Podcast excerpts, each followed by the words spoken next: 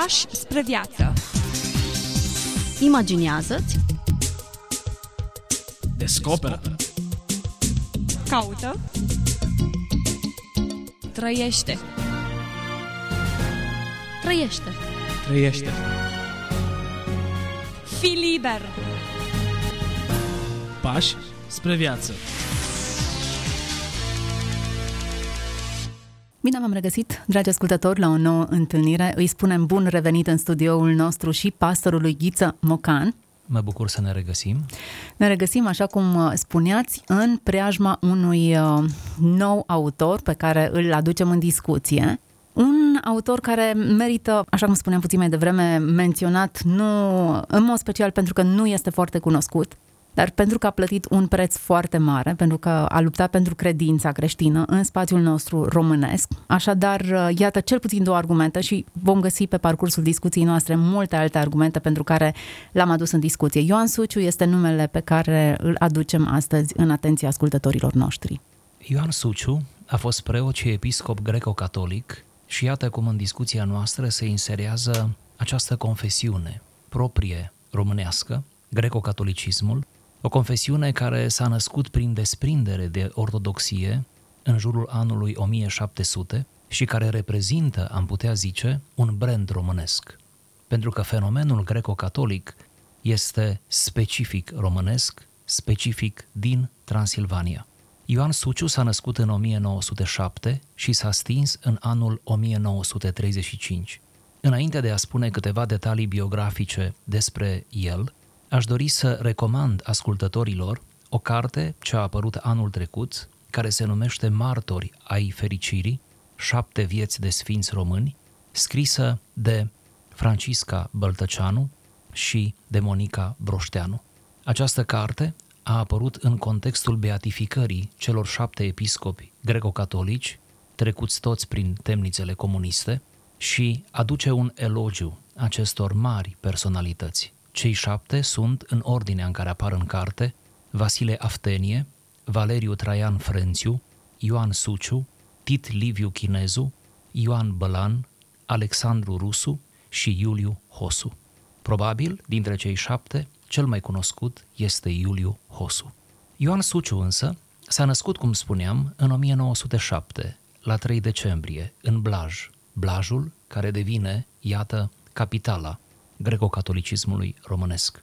S-a născut ca al 3-lea din cei 10 copii a lui Vasile și a Mariei, tatăl său fiind preot greco-catolic, directorul tipografiei și a librăriei Seminarului Teologic din Blaj. Familia nu avea o casă proprie, ci a locuit chiar în clădirea librăriei. Mi se pare interesant să te trezești în viață, nu doar printre oameni dragi, ci și printre cărți. Faptul acesta îl va amprenta definitiv pe micuțul Ioan. Mama lui era învățătoare, însă din rațiuni practice n-a reușit să lucreze într-o școală, dar a avut suficiente prilejuri să-și folosească știința și talentul pedagogic, făcând catehism cu copiii, nu doar cu ai săi, ci și cu a rudelor și a vecinilor. Ioan Suciu a făcut școala primară la Blaj și la Beiuș, iar liceul la Sfântul Vasile din Blaj. În ultimele clase, împreună cu colegii săi, din societatea de lectură a liceului, a editat revista cu conținut literar și tendințe umoristice, Pupăza. Iată-l pe Ioan Suciu, licean, iubitor de carte și promotor, ba chiar fondator al unei reviste. În anul 1925 și-a luat bacalaureatul, apoi a fost trimis la Colegiul Pontifical Grec Sfântul Atanasie din Roma. Acolo a studiat filozofia, unde la 4 iulie 1927 și-a obținut doctoratul în filozofie. A început teologia la Colegiul Pontifical Internațional Angelicum, dar a trebuit să întrerupă un an din motive de sănătate. Superiorul seminarului, văzându-l că era tot mai slăbit, i-a spus: "Te voi trimite acasă pentru câteva luni să-ți gătească mama ta.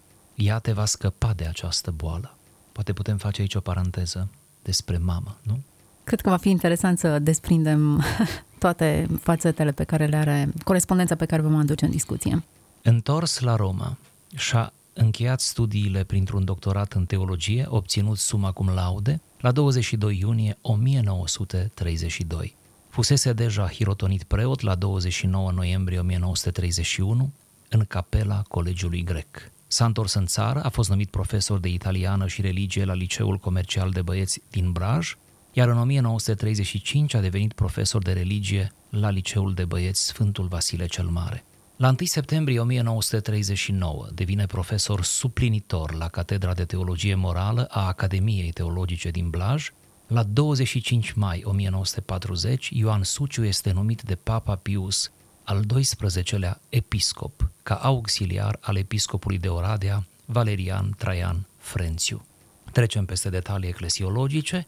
Este consacrat ca episcop de plin în Catedrala din Oradea la 20 iulie 1940, însă, după momentul acesta, nu va trece multă vreme și situația, sub stăpânire hortistă, devine tot mai instabilă, viața lui adesea este în pericol, se temea deja pentru supraviețuirea poporului român. Într-o scrisoare datată 23 februarie 1941, adresată mătușii sale, spunea: "Tremur mult, foarte mult pentru poporul meu. Cineva a pregătit cu buretele în mână să facă ce a mai făcut în istorie. Păcatele sunt atât de corozive. Ne închipuim că e de ajuns să ne rugăm cu sentimente bune. Nu, ci trebuie să ne rugăm cu rănile, cu jertfele, cu mortificările noastre, cu umilințele răbdate cu seninătate, cu lacrimi de pocăință, cu gemete. Felul acesta de rugăciune ne liniștește." Am închis citatul. În martie 1945, România își recapătă teritoriile din Transilvania, după cum știm. Episcopul Suciu putea din nou să călătorească liber, urmând pentru el o activitate extrem de intensă și de apreciată în sânul greco-catolicismului. La 4 februarie 1947 este recunoscut și de guvern ca administrator apostolic al Arhieparhiei de Alba Iulia și Făgăraș. În noua calitate, episcopul Suciu își continuă cu același zel slujirea. Statul comunist, pentru că între timp se instalează comunismul în România, cum știm, începe să facă presiune asupra bisericii greco-catolice pentru ca aceasta să se dezlipească de Roma. Ioan Suciu este el însuși implicat în câteva altercații care vor intra în istorie. La sfârșitul lunii iulie 1948 apelează la cei mai buni prieteni ai săi, la copii, cerându-le rugăciuni și jertfe pentru pacea lumii. La 3 septembrie 1948, guvernul comunist anulează decizia prin care era recunoscut ca și administrator apostolic.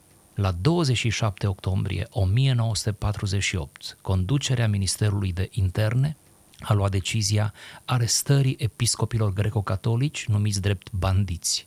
În procesul verbal, paradoxal, era menționat doar numele lui Ioan Suciu. Blajul era menționat ca un focar de agitație principal. În noaptea 28 spre 29 octombrie, după ce în ziua precedentă episcopul slujise la biserica din Ileni, un grup de securiști pătrund în locuință și îl ridică după ce îl leagă la ochi. Așa începe calvarul pe care Ioan Suciu îl va urca spre martiraj. Este încarcelat la închisoarea Văcărești, apoi în altele, pentru a ajunge în cele din urmă la Sighetul Marmației.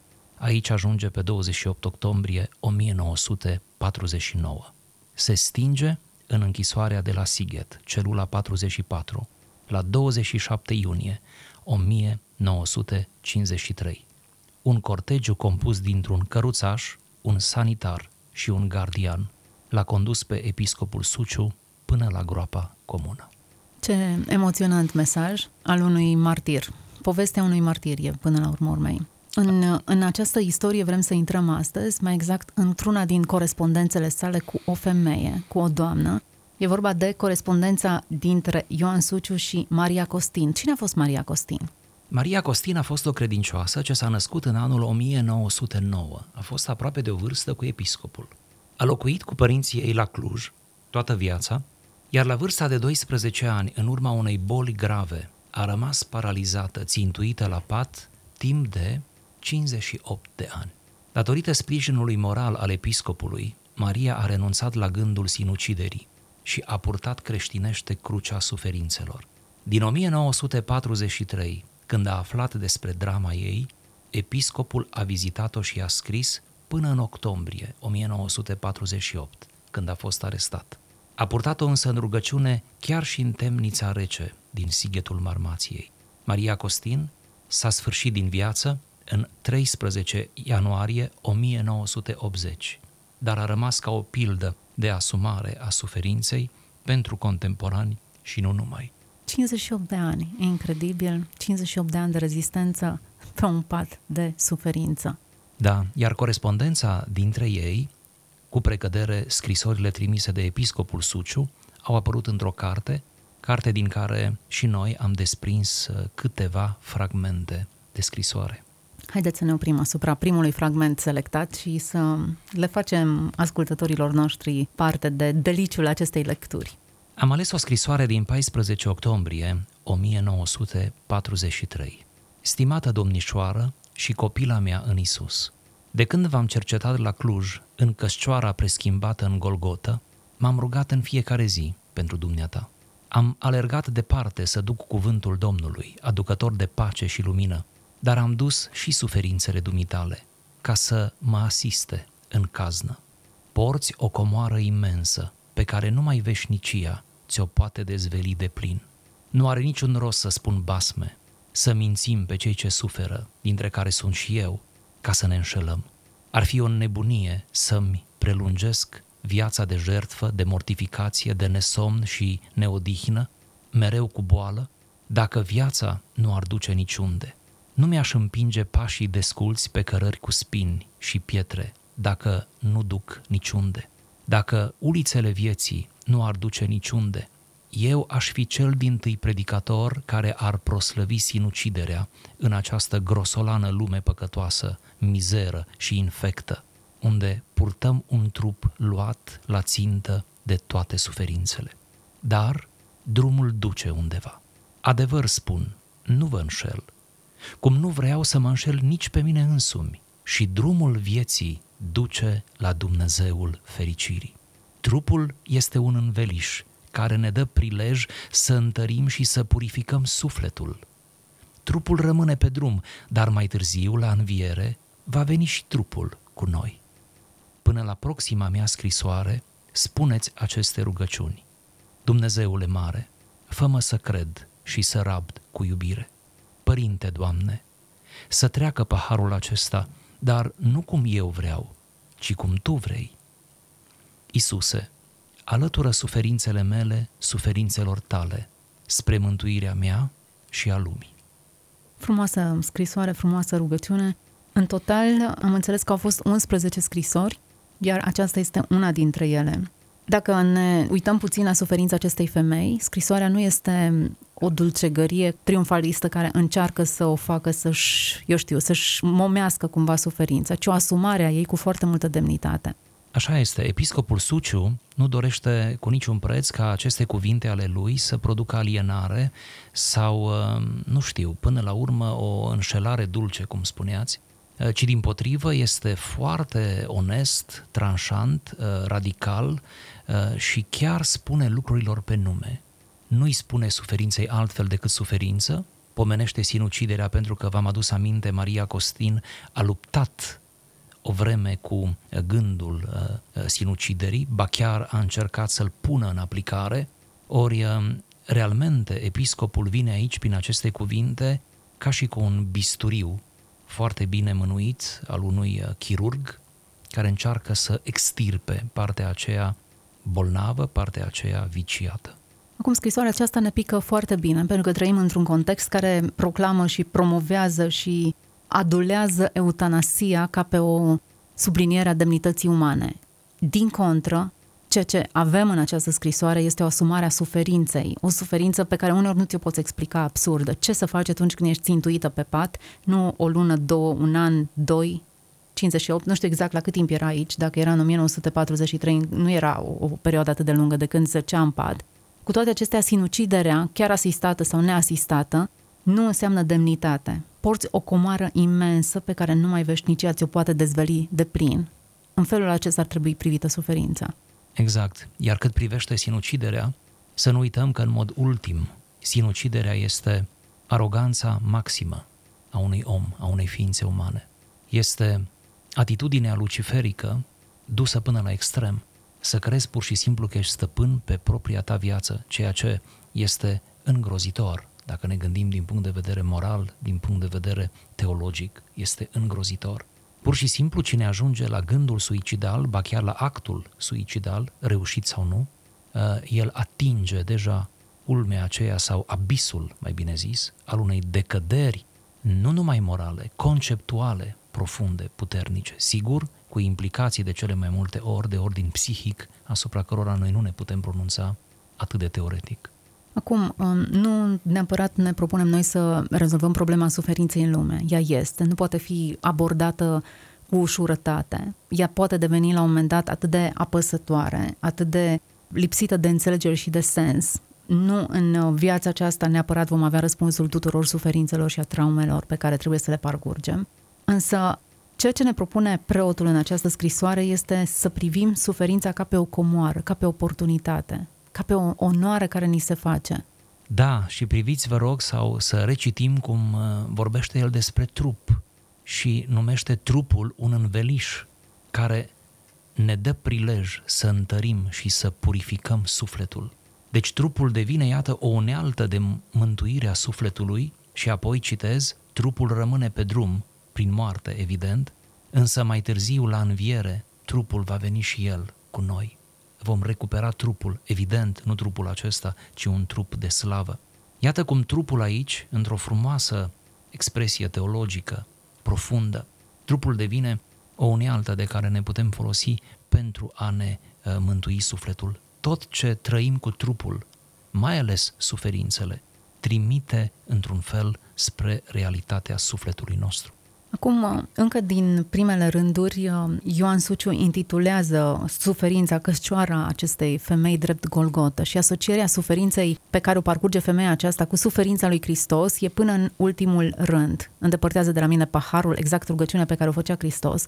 Și mă gândesc, dacă Hristos nu și-ar fi asumat suferința aceasta, ci triumfalist ar fi coborât de pe cruce, sau dacă ar fi murit liniștit în patul lui de bătrânețe, chiar ducând o viață neprihănită, nu ar fi putut să se identifice nici un om care parcurge suferința în viața aceasta mizeră și infectă, cum spunea Ioan Suciu, nici un om nu ar fi putut să se identifice în mod real cu umanitatea lui Hristos. Așa este. Aș adăuga la imaginea aceasta sublimă a lui Hristos care suferă imaginea apostolului Pavel, cea descrisă în câteva locuri din epistole, unde ne spune că eu pătimesc ca și Hristos, pătimesc împreună cu Hristos, referindu-se la propriile suferințe.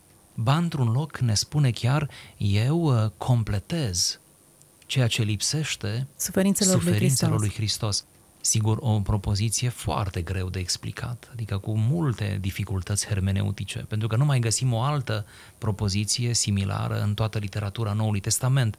Dar ce putem să reținem aici cu prudență este că apostolul Pavel însuși ne îndeamnă să ne asociem suferințele noastre cu suferințele lui Hristos, făcându-le astfel suportabile pe ale noastre. Deci nu numai ca model de Hristos suferind, ci mai mult, chiar să punem la oaltă suferințele și chiar să credem, și nu ne putem înșela, Scriptura ne încurajează în direcția aceasta, că Domnul suferă din nou cu noi și suferințele lui Hristos continuă cu fiecare om care suferă, vorba lui Pascal. Hristos este în agonie până la sfârșitul lumii. Acum, termenul acesta la care făceați aluzie, părtaș cu suferințele lui Hristos, pe care Pavel îl aduce în discuție, Petru îl reia puțin mai încolo și spune părtaș firii dumnezeiești. Părtaș e un termen pe care îl folosește și îl asociază fie cu moartea, suferința, dar și cu dumnezeirea. Părtaș firii dumnezeiești. Cum să ne traducem în istoria noastră actuală termenul acesta, părtaș? Acest termen ar putea face obiectul unei emisiuni. Sunt convinsă, dar mi s-a părut interesantă ideea de părtaș în suferințe. Mă rezum la a spune că oriunde apare părtaș în Noul Testament, este vorba de o teologie a participării.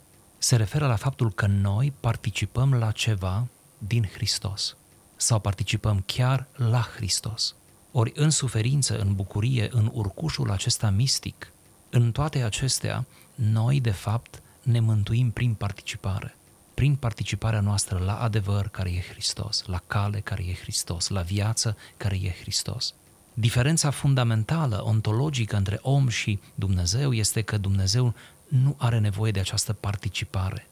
își este suficient sieși, dar noi suntem dependenți de Dumnezeu, iar vorba aceasta am auzit-o mereu, dar această dependență se reflectă, se manifestă prin participare. Atenție, o participare a sufletului nostru, a adâncului ființei noastre. O participare pe care o exersăm prin exerciții spirituale în fiecare zi, pe care o cultivăm, o maturizăm, o dezvoltăm de-a lungul vieții, inclusiv în suferință.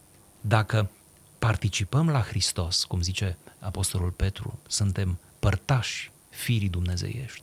Dacă avem acest deziderat, atunci suferințele pe care le întâlnim pe drumul vieții, care sunt inerente și care de obicei se înmulțesc în ultima perioadă a vieții sau devin mai apăsătoare, nu știm dacă ele sunt mai puternice sau noi suntem mai slabi atunci.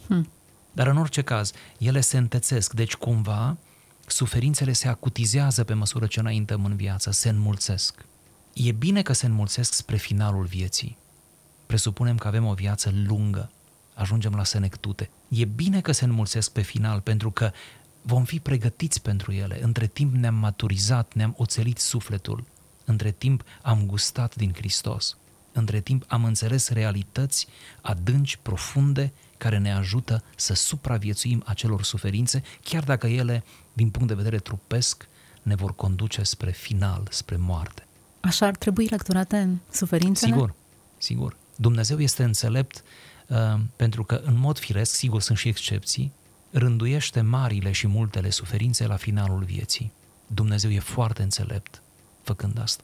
Acum, dacă ne întoarcem la textul pe care îl discutam, Ioan Suciu spune, drumul duce undeva. Tocmai acesta e sentimentul atunci când treci printr-o situație traumatizantă, că e lipsit de sens, că nu fac sens lucrurile, că nu înțelegi de ce.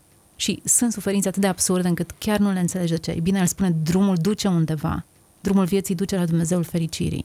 Prin urmare, suferința, chiar dacă pare lipsită de sens, ea are o anumită logică în firul vieții. Sigur, în firul vieții și mai ales al eternității, al realității eschatologice. În timp ce vorbeați, mi-am adus aminte de o rugăciune pe care am citit-o cândva, o veche rugăciune românească, unde la un moment dat se spune, Doamne, fii cu mine în suferințele mele și în moartea mea, pentru că Tu ai trecut înainte de mine prin ele. Această nuanță am vrut să o subliniez. Foarte frumos spune acea rugăciune. Doamne, nu mă uita nici pe mine, însoțește-mă și pe mine, pentru că Tu ai fost un înainte mergător în suferință și în moarte. Tu ai gustat primul moartea. Ai gustat-o înaintea mea. Prin urmare, mă bazez pe Tine. Tu știi cu ce se mănâncă și suferința și moartea. Și atunci mă bazez pe Tine ca să mă treci dincolo de pragul acesta. Câtă dreptate are. Într-un anumit sens, oricare dintre cei dragi ai noștri ne-ar asista în momentul morții. Niciunul dintre ei n-a trecut de pragul acesta ca să ne poată ajuta într-un mod consistent. Da, și la propriu nu va trece cu noi. Exact. Toți cei dragi vor rămâne de partea vieții, să spunem așa. În vreme ce în momentul acela chiar numai Hristos te poate lua de mână. Ori, dacă nu ai nevoie de Dumnezeu în viață, îmi permit să zic un pic retoric, deci dacă nu ai nevoie, să presupunem că nu ai nevoie, totuși împrietenește-te cu Dumnezeu, pentru că atunci când viața se va termina și când vei fi în iminența propriei morți, vei avea nevoie de cineva să te ia de mână. Prin urmare, suferința interpretată în prisma aceasta devine o Golgotă, un loc al părtășiei cu Hristos, împărtășirea cu Hristos a suferințelor. Ea nu este gratuită, nu este absurdă, ea are sens în perspectiva veșniciei și este privită ca o comoară imensă. Ceva se întâmplă cu noi atunci când trecem prin suferințe. Cum am arătat noi fără niciun fel de necaz, fără nicio suferință, în liniaritatea aceasta, noi ființe care experimentăm păcatul și coruperea? Am fi goi și frivoli. Goi lipsiți de consistență și frivoli, adică extrem de instabili. Și până la urmă a fi gol și frivol înseamnă de fapt a te pierde pe tine însuți. Ori suferința ne dă rotunjime, ne dă greutate. Suferința ne face credibili în fața celorlalți. Vă aduc aminte, Ioan Suciu în această scrisoare asociază suferințele ei, ale Mariei, cu suferințele lui, care sigur erau diferite. El nu se afla pe un pat paralizat, dar întâmpina multe suferințe tocmai în activitatea lui. El însuși, Ioan Suciu, a fost bolnav, bolnăvicios toată viața.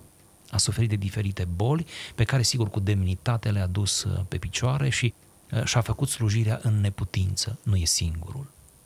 Mari oameni de obicei ascund cu multă eleganță, forme cronice uneori de suferință, dar care totuși le lasă răgazul de a își îndeplini vocația. Trebuie să încheiem această emisiune aici. E prima scrisoare dintr-un șir de 11 scrisori pe care Ioan Suciu, un preot martir, le-a adresat unei femei care a stat paralizată în pat numai puțin de 58 de ani. Nu mi-aș împinge pașii desculți, spunea el, pe cărări cu spini și pietre, dacă nu duc niciunde. Cred că aceasta este o încurajare foarte mare pe care putem să le adresăm ascultătorilor noștri, dar de ce nu nouă înșine? Chiar dacă sunt spini, chiar dacă sunt dificultăți și circumstanțe, uneori greu de înțeles și de administrat. Da, o încurajare mare și chiar poetică. Drumul duce undeva. Mulțumesc foarte mult pentru participarea la această emisiune. Ne reauzim cu toți cei care ne-au urmărit data viitoare. Fiți binecuvântați! Pași spre viață. Imaginează-ți. Descoperă. Caută. Trăiește. Trăiește. Trăiește. Fii liber. Pași spre viață.